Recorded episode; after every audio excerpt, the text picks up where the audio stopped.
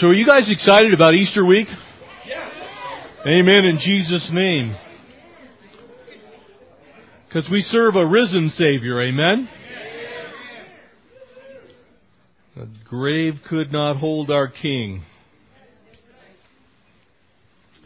Interesting how the Lord always works these things out, but we happen to be uh, tonight in Acts chapter 25, and it is in this passage that before the Roman governor, the new Roman governor, the Apostle Paul is going to make the statement, Jesus is alive.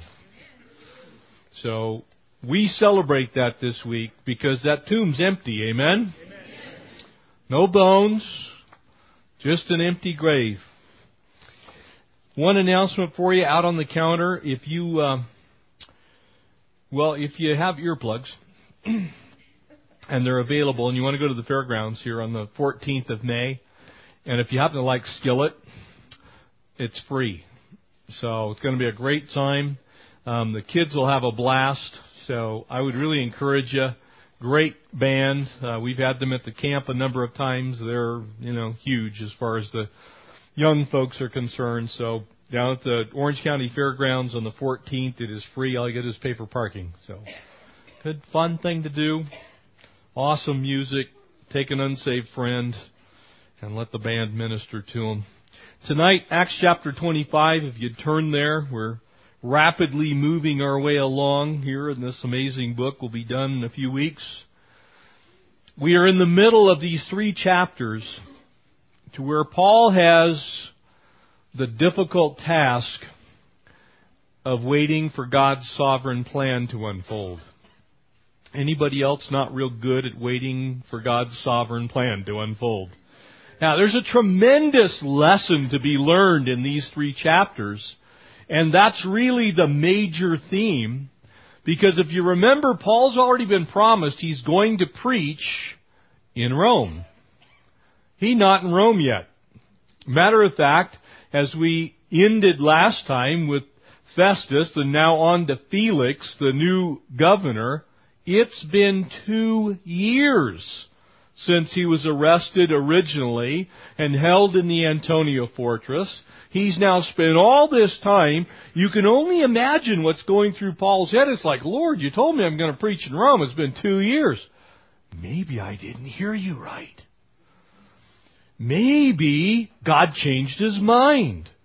Maybe I wasn't hearing from the Lord at all. You see, very often in that time of waiting, that's when we start to kind of figure things out for ourselves and anybody else try and help God occasionally. Uh, yeah, I try and help God every once in a while. When He's not working as fast as I want Him to, then, then I come up with my own plans, which by the way are rarely beneficial. And usually they cause me extra headache. And so tonight as we look at the first 22 verses here in chapter 25, uh, we're going to find Paul now uh, with the new governor of the province who's come down from, is going from Caesarea down to Jerusalem, and Paul is going to now give his testimony before yet another politician. So he's preaching once again in the public square. This is part two, and we'll finish up with part three of this series.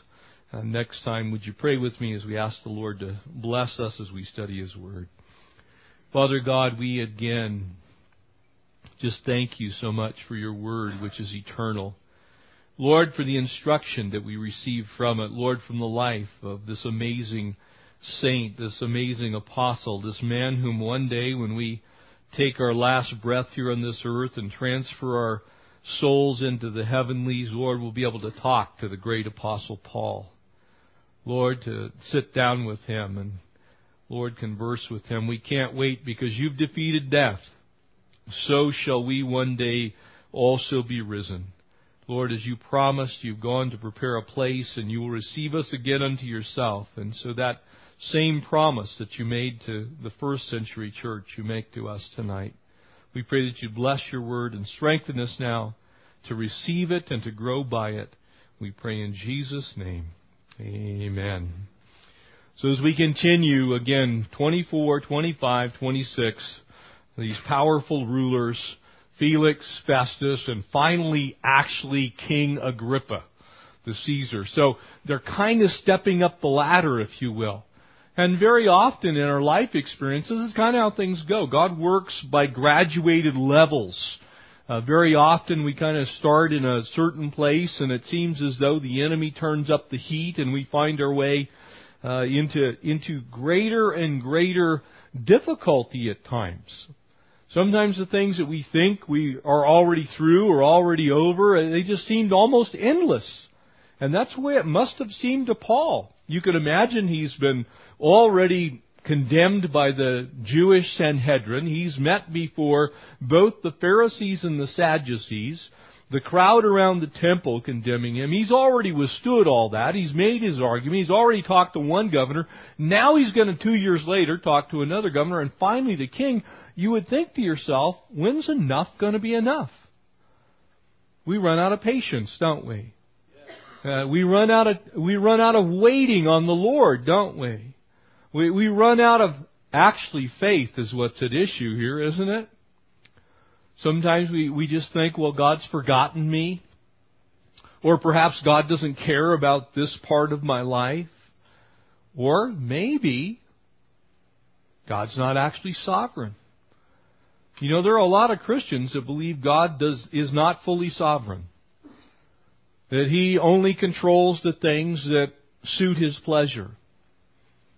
And we're going to find from this passage, along with really the rest of the book of Acts, that God has it fully under control. We may not like how He does things, but God is God. And, and He works those things together for us who love Him for the good. And He works all things together ultimately for His plans and purposes. He hasn't fallen off the throne. Nobody's fallen through the cracks. He's got it all under control. The question is, will we give him enough time to work out his plans? And so now he's going to appear before Festus. Verse 1 says here uh, in chapter 25, And now when Festus had come into the province, after three days he went up to Caesarea, from Caesarea to Jerusalem. So he has been the new governor for a whopping three days. This is his, this is how vehement the enemies of Christ can be. Now remember, these are the same Jewish religious leaders who tried to kill Paul two years earlier. They haven't let go. They haven't stopped. The attacks haven't quit. And there's a lesson to be learned in that. If you're going to serve the Lord, you can count on attack. It's going to happen. You, you are going to have your life called into question. Things are going to happen to you that you aren't going to like. People are going to be mean. They're going to falsely accuse you. They're going to say all manner of things falsely against you because they did the same to Jesus. And they'll do the same to you and to me. And then the high priest and the chief men of the Jews informed him against Paul. Now, is this not crazy to you? Think about it. Let it go.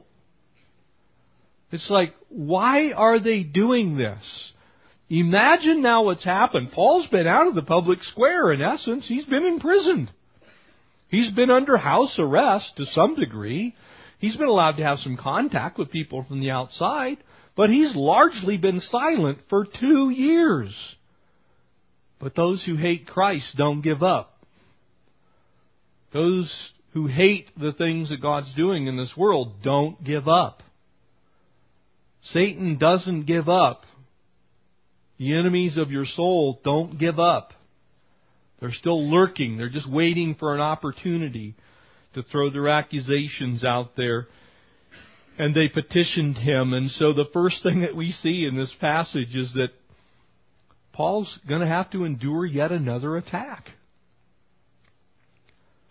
You know, when I first entered the ministry, I had the false assumption that if you were serving in ministry, that God would just put like a holy force field around you.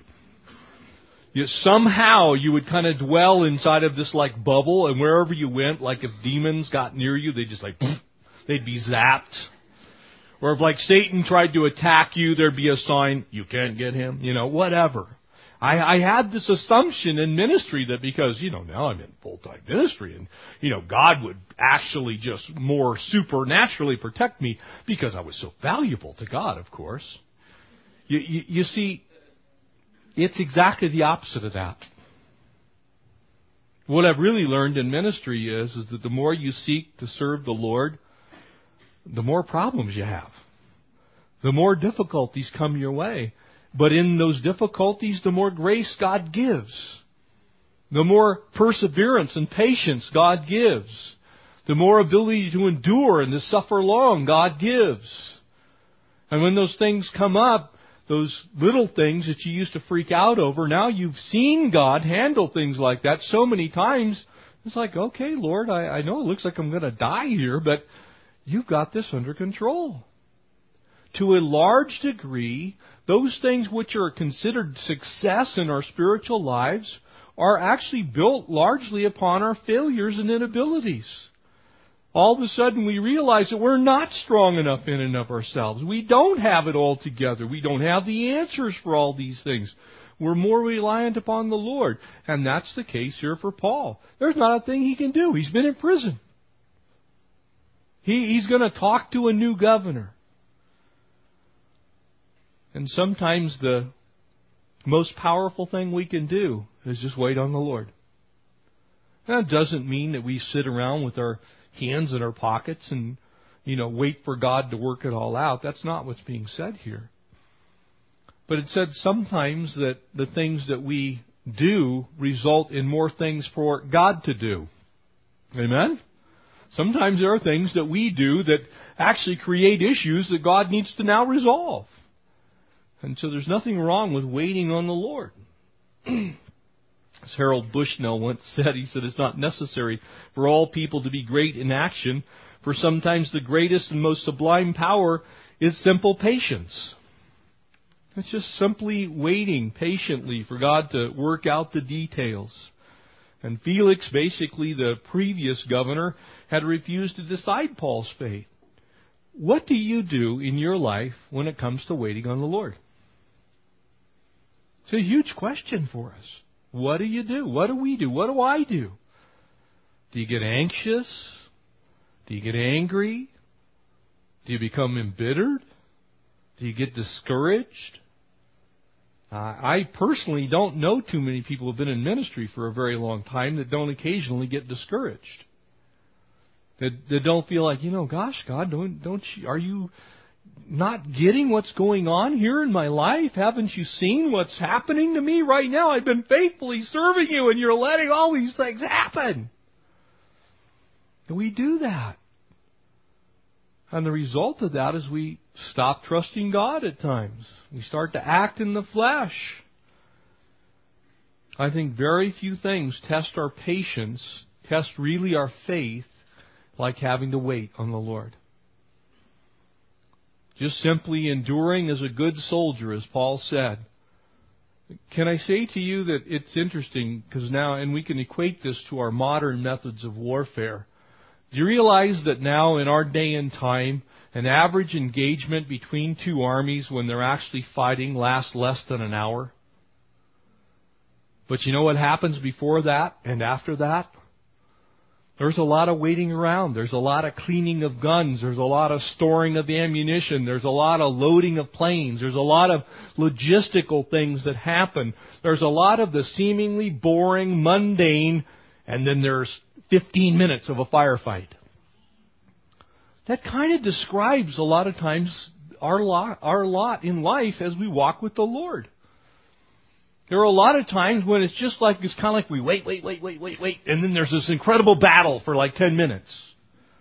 For your mind, for your heart, for your actions. And we need to learn to make better use of that time waiting by seeking the face of the Lord. Asking God to work in that time that is not being seen to us currently. I think that sometimes this is the very reason that God puts us into situations where we have no other recourse but to wait. I, I think that God does this to me all the time. He puts me in situations where there is nothing I can do about it. But simply wait for him to work out his plans. One of the first things on Felix's, Felix's agenda here is the prosecution of Paul. He's only been three days into his governorship, and he's already being accused. Uh, Paul had already been used for an evangelist to the Gentiles. He'd been planting churches. But in essence, he's innocent as far as the Romans are concerned. So what's the big deal? Well, the big deal is Satan hates his guts. He's not going to give up. And sometimes the things that come your way, come my way, come the church's way, is because Satan sees the unlimited potential that we have as the Holy Spirit works in us as individuals to accomplish the plans of God. And he tries to thwart those things. And you may be looking at yourselves going, well, gosh, you know, what am I really doing for the kingdom? Do you realize reaching one soul while you're here on this earth has eternal value? Don't think that Satan doesn't try and discourage the one. That, that he isn't after you because you're going to be the one that shares with that person at work. You're going to have that impact in that person's life. And what we need to really learn to lean and trust in is God's sovereign abilities to accomplish those things which He wills. God sovereignly works to govern the entire universe simultaneously every nanosecond of every day. And he's not lacking power. He's not lacking ability. Satan and God are not equivalent. Satan is minuscule in power compared to God. But sometimes it seems as though Satan's got the upper hand, doesn't it? It seems as though the world's flying apart. You listen to all the political rhetoric that's going on in our country today, and and you would think that God's taken His hand off the nation, and maybe to some degree He has. I, I think that might be a explanation. But the simple fact of the matter is, for the body of Christ, does that really matter? the answer is it doesn't. Because God still has it under control. And whatever He allows, He's going to give us grace to get through. Whatever He allows, He's more than big enough to accomplish all the things that He's set forth from the beginning of time, even if the economy doesn't turn around. Even if the next six years of our governance here just doesn't seem to go quite right. If the wrong people get elected, God didn't fall off the throne. He doesn't. He's always able to accomplish his plans and purposes. It doesn't mean we abandon our post, but it does mean that we have to trust him. And sometimes we have to wait very long periods of time as God works out his perfect will in the lives of nearly 7 billion people simultaneously. Think about that. Any, any of you ever thought, uh, you know, you look at your own life, okay? And, and you don't do a very good job of running that, do you? At times, if you're honest, I my every once in a while I was like, well, I forgot that. I remember to do that. Now imagine that not only does God manage the lives of seven billion people, but He manages how they intertwine with each other. And He manages our environment. He takes care of the universe at the same time. The only thing that's variable in all that is how much extra work we, by our choices, give God that He then has to also manage.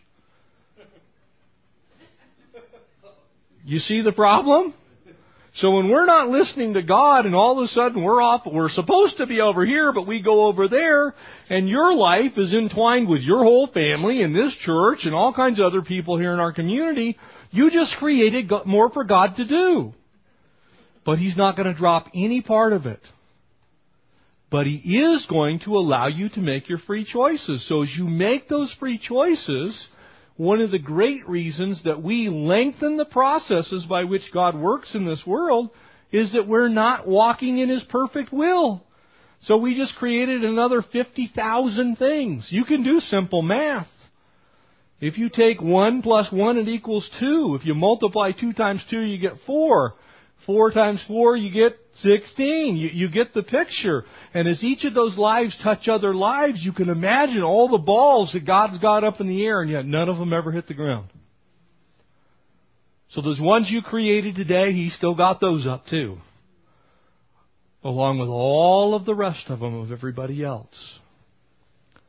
And so God's time frame is often much longer than we like it. Because He's not just concerned about you.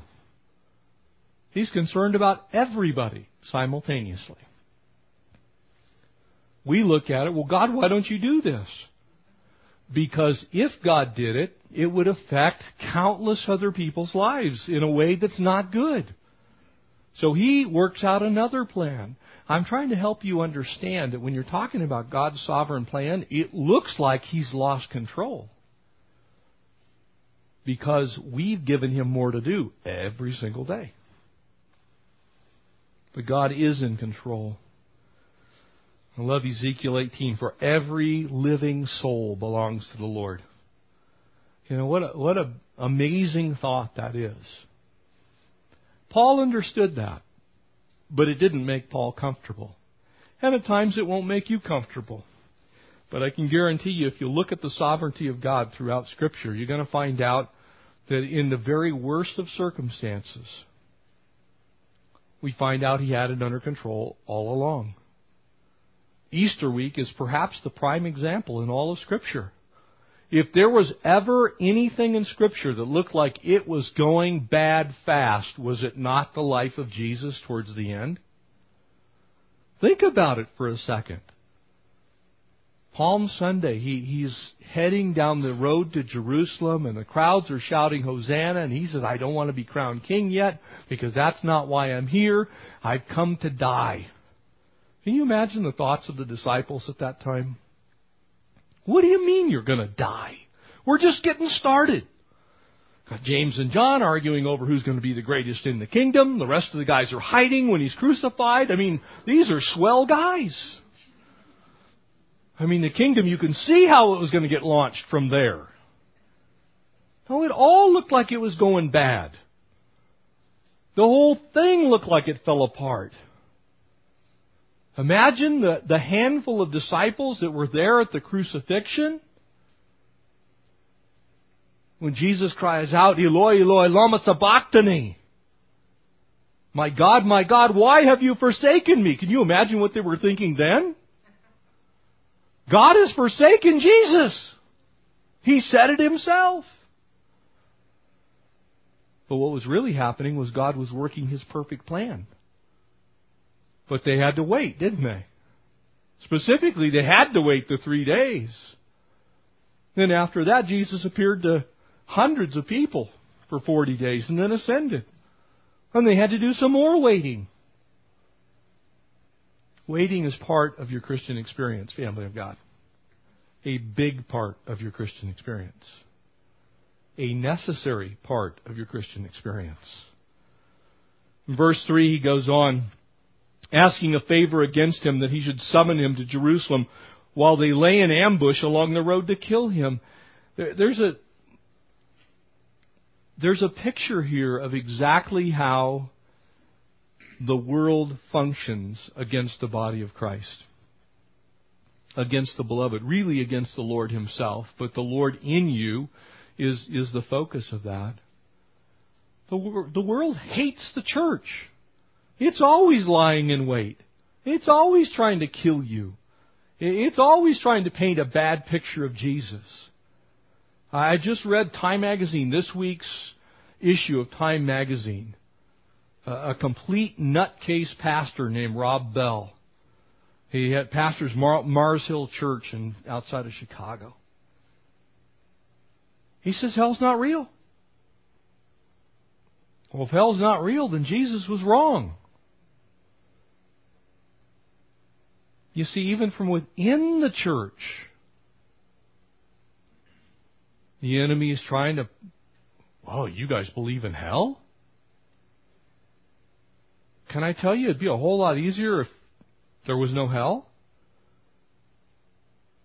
It'd be easier to be a pastor if there was no hell. Well, you know, I mean, we're just a philosophy of live and let live. There's no eternal damnation, no punishment. You can do whatever you want. And you're going to get one of several levels of heaven. By the way, that's exactly what Mormonism teaches. You see, the enemy's always lying in wait. And it's deadly anger. These Jewish religious leaders had plotted. It's now two years later, and they're still trying to kill off Paul. The enemy's not going to give up. But there's a lesson for us in this, too. It's the lesson of unresolved anger. It's the lesson of bitterness. It's the lesson of what hate stored up in your heart can do. Can you imagine what these guys have been going through that they would still, two years later, be after the Apostle Paul after he's been, in essence, in prison for two years? And all he had supposedly done was defiled the temple? He took a Gentile man, Trophimus, possibly into the temple, and they still want to kill him for it?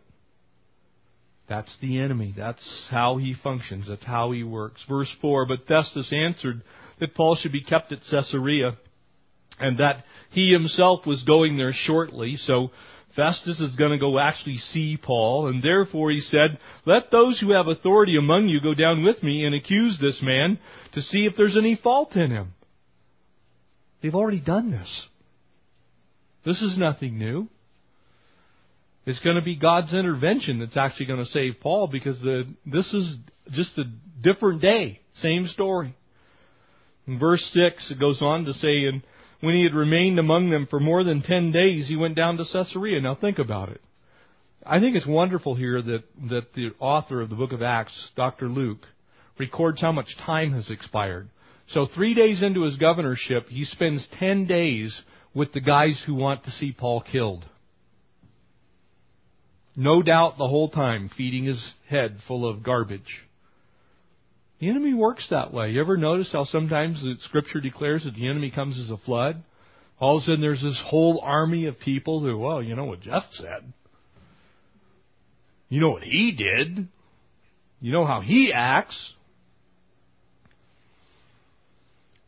And the next day, sitting on the judgment seat, which was common for the governor, in other words, this is the word judgment here is actually the Greek word bema. So he's sitting on this seat that could be used for judgment or reward, either one. And the next day, sitting on the judgment seat, he commanded Paul to be brought. And when he had come, the Jews who had come down from Jerusalem stood about and laid serious complaints against Paul. Notice what they said that they could not prove. The enemy is a deceiver. He very often has almost no reality in his bag of tricks. It very often is that it's smokescreen, deception, the wave of the hand, uh, you know, the whole Yoda thing. I am not here. Wasn't me. It's how Satan works. He works by deception. Keeps telling the lies long enough until people begin to believe him. This case, remember, is against a Roman citizen. The alleged troublemaker, and now the trial, in essence, begins. He's going to be before these Jewish religious leaders, but they can't prove a thing. Same baseless accusations from two years ago. False accusations are going to be around for as long as you're on this earth. And I love how Paul doesn't respond.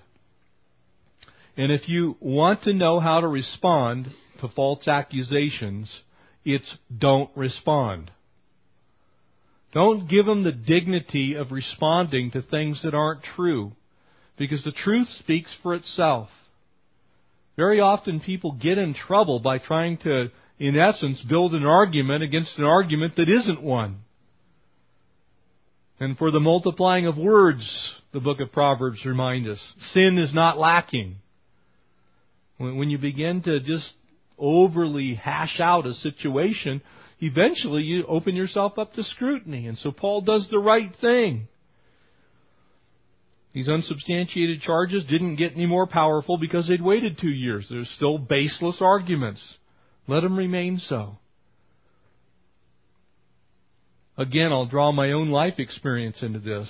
When I first went into ministry, I thought I had to have an answer for everything that anybody ever said. I have learned that people say mean, nasty things about me all the time. It just it's part of the it's part of the deal. It's part of being a pastor. It's part of having a place in the kingdom that actually has any type of meaning. People will say false things against you. It's not because they so much hate me. They hate the Lord. They hate the ministry. They hate Jesus, basically. And they'll try and attack. I have, I have listened. I have sat, stood next to people while they're railing about that Jeff Gill, you know, that you know, Calvary Chapel's trying to buy up the whole town. And I had a guy, this was in Jensen's a couple of years ago. Yeah, Calvary Chapel, they're buying up the whole town. They bought all the houses, and after the fire, they just snatched everything up. That Jeff Gill. Hi, I'm Jeff. And we're not buying up the whole town. No, you you know, this is what people think. It's not happening. Those Christians, all they want is money. You start answering all those things, you will spend all your time answering false accusations and you'll get nothing done for the Lord. God is my defense and He is the defender of my character. And if I will walk in truth and live by His word, then I have Him as my defense. That's all we need. It's what we see Paul do. Do those things hurt at times? Of course. But religious people without a relationship have no other tool but falsehood. We have the truth on our side. When you have the truth, you can just stand in the truth. It always bears itself out in the end. And while he answered for himself, Neither against the law of the Jews, nor against the temple, nor against Caesar have I offended in anything at all. Notice what he doesn't say, what's missing here. He doesn't answer any one of the specific accusations against him. Nothing. He doesn't come with a big legal brief and he opens it up and flops it on the podium there at the judgment seat and, well, on July 13th of, you know, AD 62, um, Bob over there in the front row said this about me. No, he just says they're all false. Because ultimately, the burden of proof then is shifted to the person who's made the false accusation, isn't it? Very wise. Paul denies the charges and basically says, I've done nothing wrong, and if you guys think I've done nothing, something wrong, you need to prove it. Verse 9, but Festus, wanting to do the Jews a favor, answered Paul and said, Are you willing to go up to Jerusalem and there be judged before me concerning these things? And so Paul said, I stand at Caesar's judgment seat. And so wherever the Roman governor was, he was a stand-in for the Caesar. And so the, the judgment seat that he's standing before is the judgment seat of the Roman Empire. Serious deal. It's the same thing if you went to Superior Court. It's the court that governs this state. You're standing there before it. And so Paul said, I stand at Caesar's judgment seat where I ought to be judged. Isn't that an interesting statement? He said, I'm right here where I ought to be. Because I haven't done anything wrong. If there's any crime, it would have to be a Roman crime. Because by Jews, the Jewish law, he's already said, I didn't do anything. My story hasn't changed in two years. To the Jews, I've done no wrong, as you very well know. They already couldn't prove that case, and they couldn't do it with a bunch of Pharisees and a bunch of Sadducees before the Sanhedrin. They certainly couldn't do it in a Roman court. And Paul wasn't going to give them any ammunition. He wasn't going to start unraveling before them. He said, For if I am offender, or have committed anything deserving of death, I do not object to dying. That's boldness. He says, I know where I stand. I stand in the truth. Haven't done anything, and I'm not afraid to stand here because this is a higher court. Of course, in an eternal sense, that's not true, but in the practical sense, of course, it was true. The Romans could put him to death. The Jews could put him to death. The Jews had already failed. Now he's before the Roman court. The Romans aren't going to do it either. I don't object to dying. But if there is nothing in these things to which these men accuse me, no one can deliver me to them, for I appeal to Caesar. So now he's saying, you guys are no big deal. Matter of fact, I'm so sure of where I stand. I'm so positive that I've done nothing. I appeal as a Roman citizen to Caesar. Remember, he's Saul of Tarsus. He's a citizen of Rome. He has the right. Every Roman citizen had the right to appeal to Caesar. Literally to Caesar himself, ultimately. And so they would go up the chain, just very much like our court system works. You might start at a lower court and an appellate court and superior court and supreme court, and eventually you'd make it to the U.S. Supreme Court. Same exact scenario. Moving up the ladder. And I haven't done anything. There's no case. It's false. It's baseless accusations.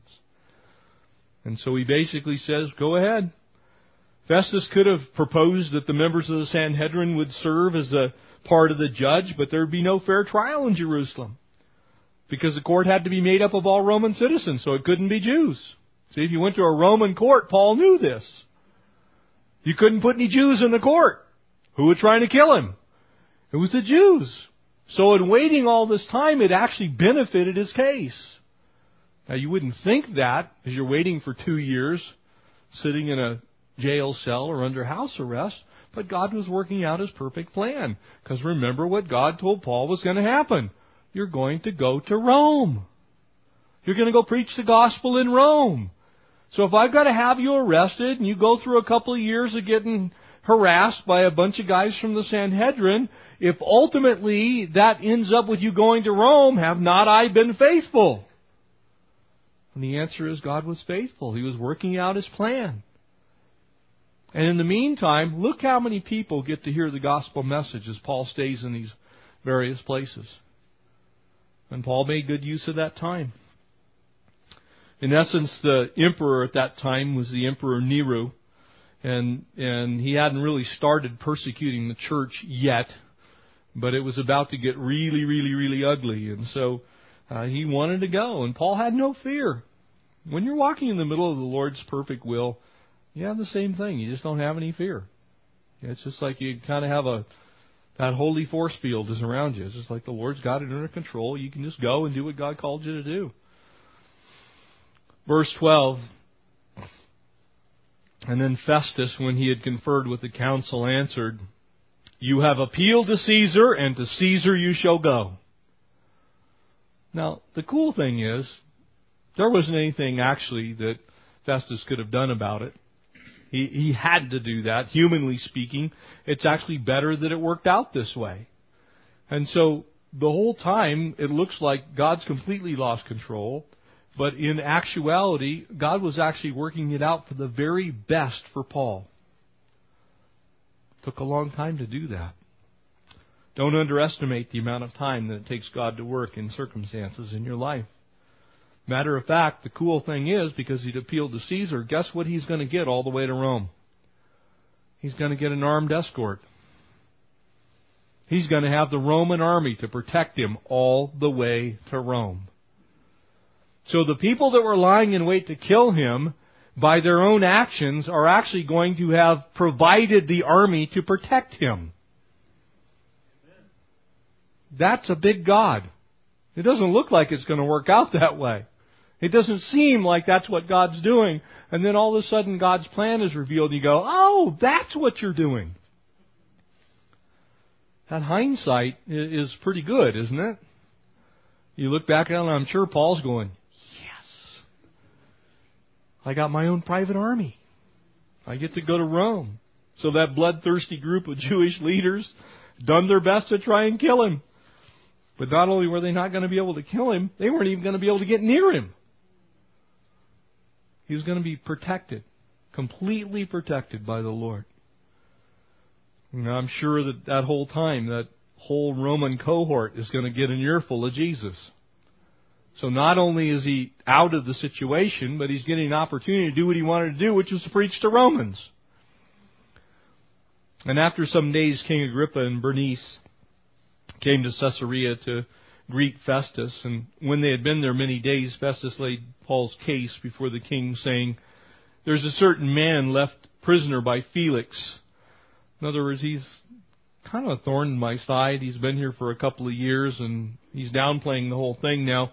About whom the chief priests and the elders of the Jews informed me, and when I was in Jerusalem asking judgment against, against him, and this King Agrippa is actually Herod Agrippa II. He's the son of the great King Herod, Herod First or Herod the Great, descendant of Herod of Great, Herod the Great. And like their grandfather, like their son, um, they had, in essence, inherited all of the power in that region. They were Idumenian, which means they were part Jew, um, usually part Greek, part Roman. Um, but the Herods were actually more of an office than it was a name. So when you hear Herod, it's actually not a name; it was a position and they had inherited that. Each generation uh, kind of followed after the first gener- or the generation before them. Weaknesses, mistakes, compiled all of those things. And you remember, it was actually Herod who sought to kill Jesus at his birth.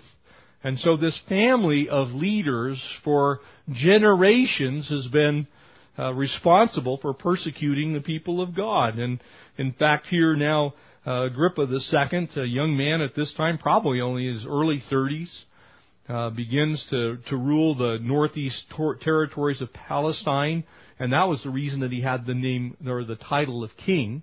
But he was really the ruler of Palestine, is what it boiled down to.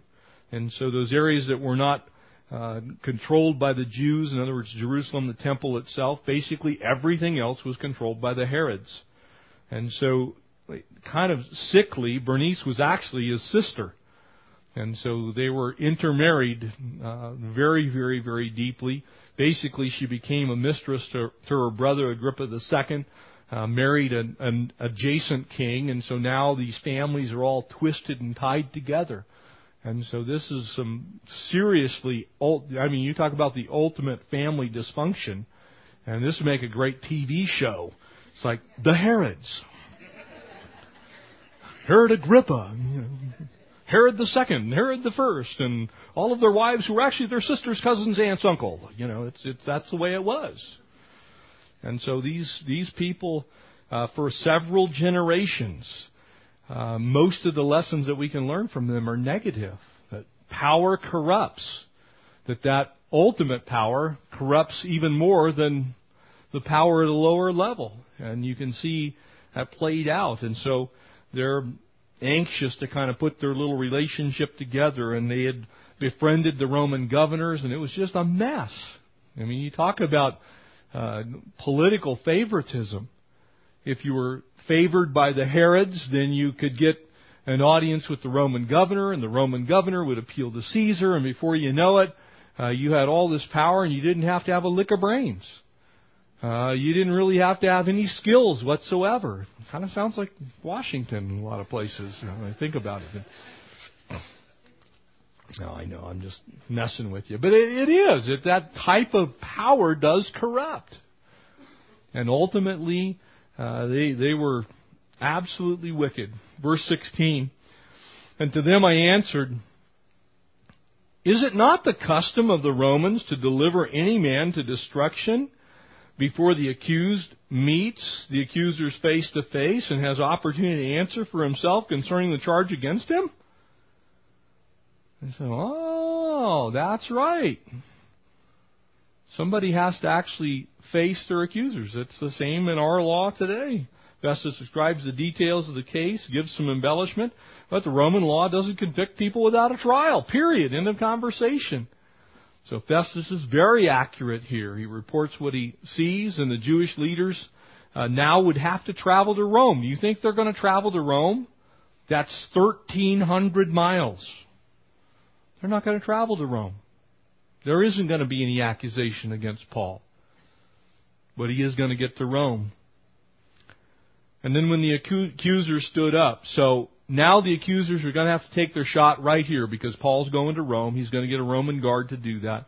When the accusers stood up, they brought no accusation against him of such things as I supposed. Remember, they couldn't falsely accuse him because there really wasn't any, it was all baseless.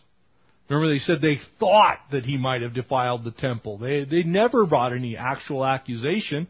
And of course, Festus, Felix before him were not going to go before a Rome, before the Roman court and say that they heard that they heard maybe somebody kind of sort of think that they saw somebody do something. That wasn't going to fly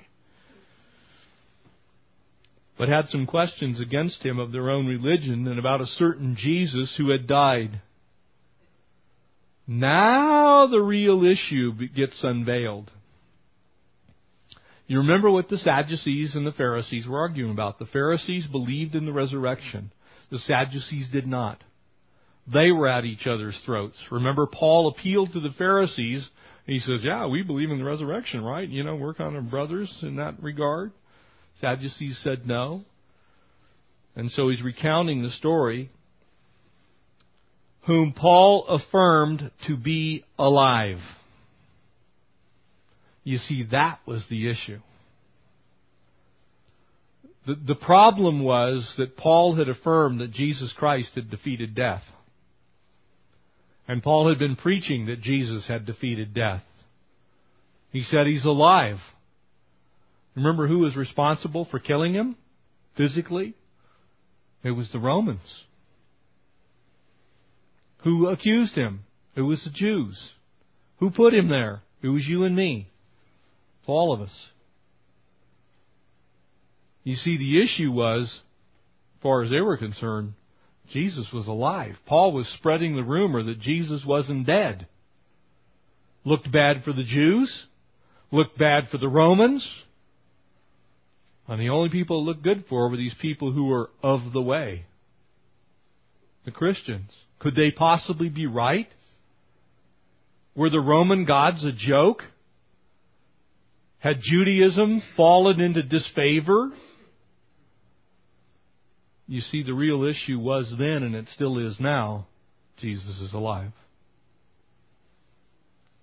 If Jesus isn't risen, then he didn't defeat death.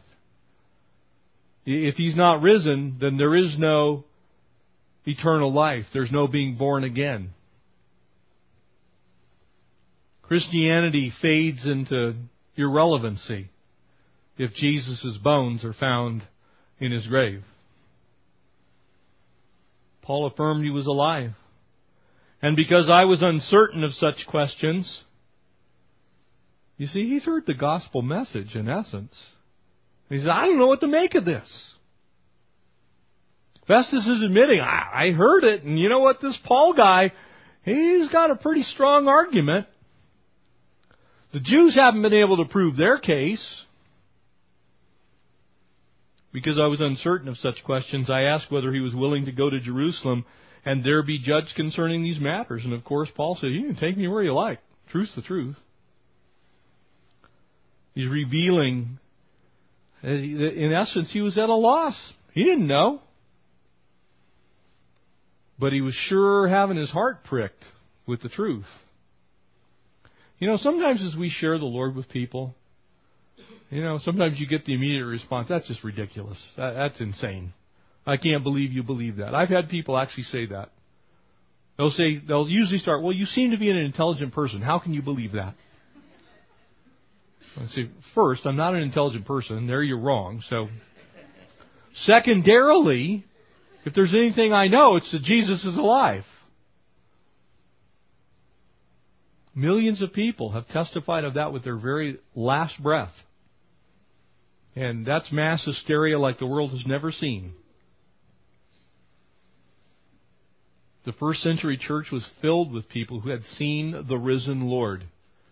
And if these things were not true, there would have been a book ten times this size of all the, you know, the, the stupid Christians, and they were sharing the story. But here's where they laid him. They would have, if Jesus had been dead, trust me, someone would have his bones right now. They would have been going, here's your stupid Messiah. But they can't.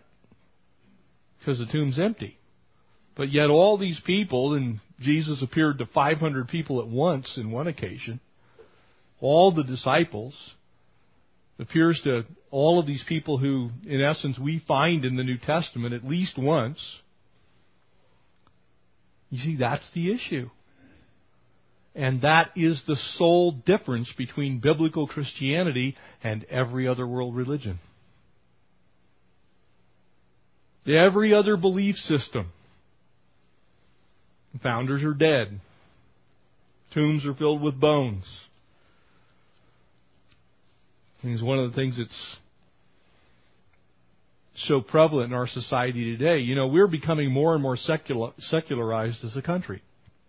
When you look at our nation, very, very, very few people today, I think, have a solid walk with the Lord. They're probably saved, but they're marginally Christians. And a lot of the things that they give up on are the very things that are unique to biblical Christianity.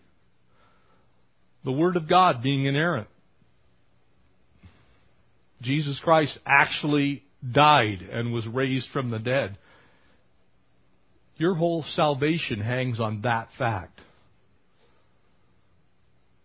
He doesn't die. He isn't raised. He hasn't defeated sin. He hasn't defeated death. We're still dead in our trespasses and sins. Period.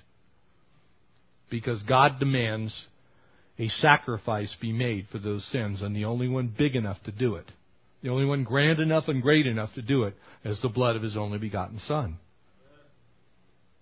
And if He didn't raise from the dead, then when we die, we're still dead. So it was and still is the huge issue. Festus describes this vivid picture in the secular mindset. He says, This dead man named Jesus.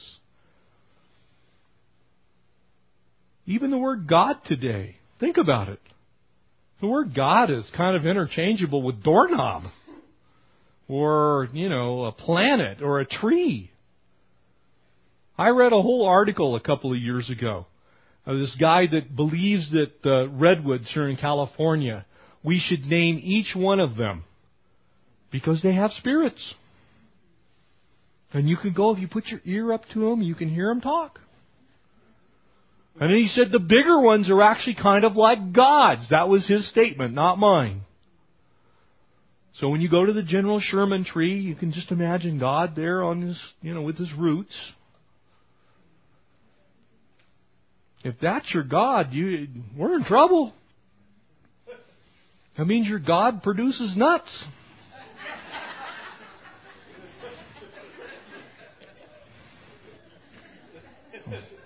I don't think so. But our, our postmodern worldview, God has come to mean pretty much whatever you want it to mean. You make your own God. Several cults believe you become gods. It's not what the Bible teaches. There is one God in three persons. And that God is the creator of everything. That without Him has nothing been made that's made. And that by Him and through Him all things have been made. And that humankind was made in His glory. When I hear people talking about us as highly evolved animals, it makes my stomach turn. We're not highly evolved animals. We were created in the image of God Himself. We are completely different than monkeys. We don't have a thing to do with monkeys. Apes are not our ancestors. God Himself is whose image we've been made in, unique. Wonderfully, fearfully we've been made, Scripture declares. So when you're talking about raising the dead, you're talking about reuniting God's creation made in His image with the God who created them. That's a pretty big deal. God doesn't say that about as much as I love my dog. I mean, that's just like I love my dog. But I don't love my dog like I love my wife. I don't love my dog like I love my children. Because there is a difference between humankind and the whole rest of the creation.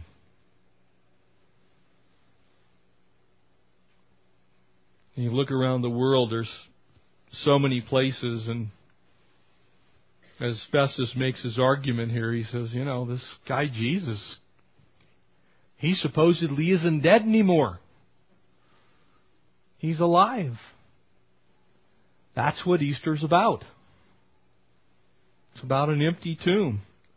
You go to Westminster Abbey in London, you can see the bones of kings. You can look back on the monarchy of England and go, wow, that's kind of cool. But they're all dead. And they're going to stay dead. I, when we were living in Austria and we'd travel around and went to many of the cathedrals in Europe, have the carcasses of kings and you know, they're you look in there and half some of them have glass sides on them. You're like, that's just like really sick. It's like, who cares? He's like dead. He might have been great, Mike, nice guy when he was alive, but he's dead. That skin hanging off his bones, that's not really all that appealing. We were in Zermatt, Switzerland, and Zermatt, you know, the Matterhorn's right there, and and there's a graveyard uh, that's in in the Anglican cemetery there of St. Peter's, and it's it's filled with famous mountaineers. And I'm sitting there, I'm like, wow, cool. These are guys I I've read about these guys, you know. Sir Edmund Hillary, Tenzing Norgay, all these you know these people that you hear, you know these that type of people are buried there. Like that's awesome, but they're dead. If you, if you were able to, which you can't, by the way, because you're an infidel, but if you happen to be a Muslim and you could travel to Medina, that is a closed city, by the way. People think, well, I can go to, no, you can't go to Medina unless you happen to be a Muslim. And you're not allowed to go up to the door of the tomb of Muhammad. Muhammad's bones are in Medina. It's where they reside. He's dead. He's not God. He's not eternal. He's dead. His bones are in Medina. It's what the Muslims claim. They're venerated. You can peek through a little door. It's a little green door with a little window in it, and you can look in there. Even in our own culture, when you travel to Washington, D.C., and you go to the Tomb of the Unknowns, as awe inspiring, they're dead. They're gone. It's just a shell. Jesus is alive, and that was the case that Paul made. And that's the thing that's going to now travel with him as he continues his journey. what an opportunity to share with people in the public square. Now, I just gave you a whole bunch of examples of things that are they're ways to stim- stimulate conversation. Somebody asked you about Islam. Ask them what they think about Muhammad's tomb. You know, what, what do you think's in Muhammad's tomb? Where do you think the bones of Buddha are, are at? You know, where are they? For that matter, how about Abraham, Isaac, and Jacob?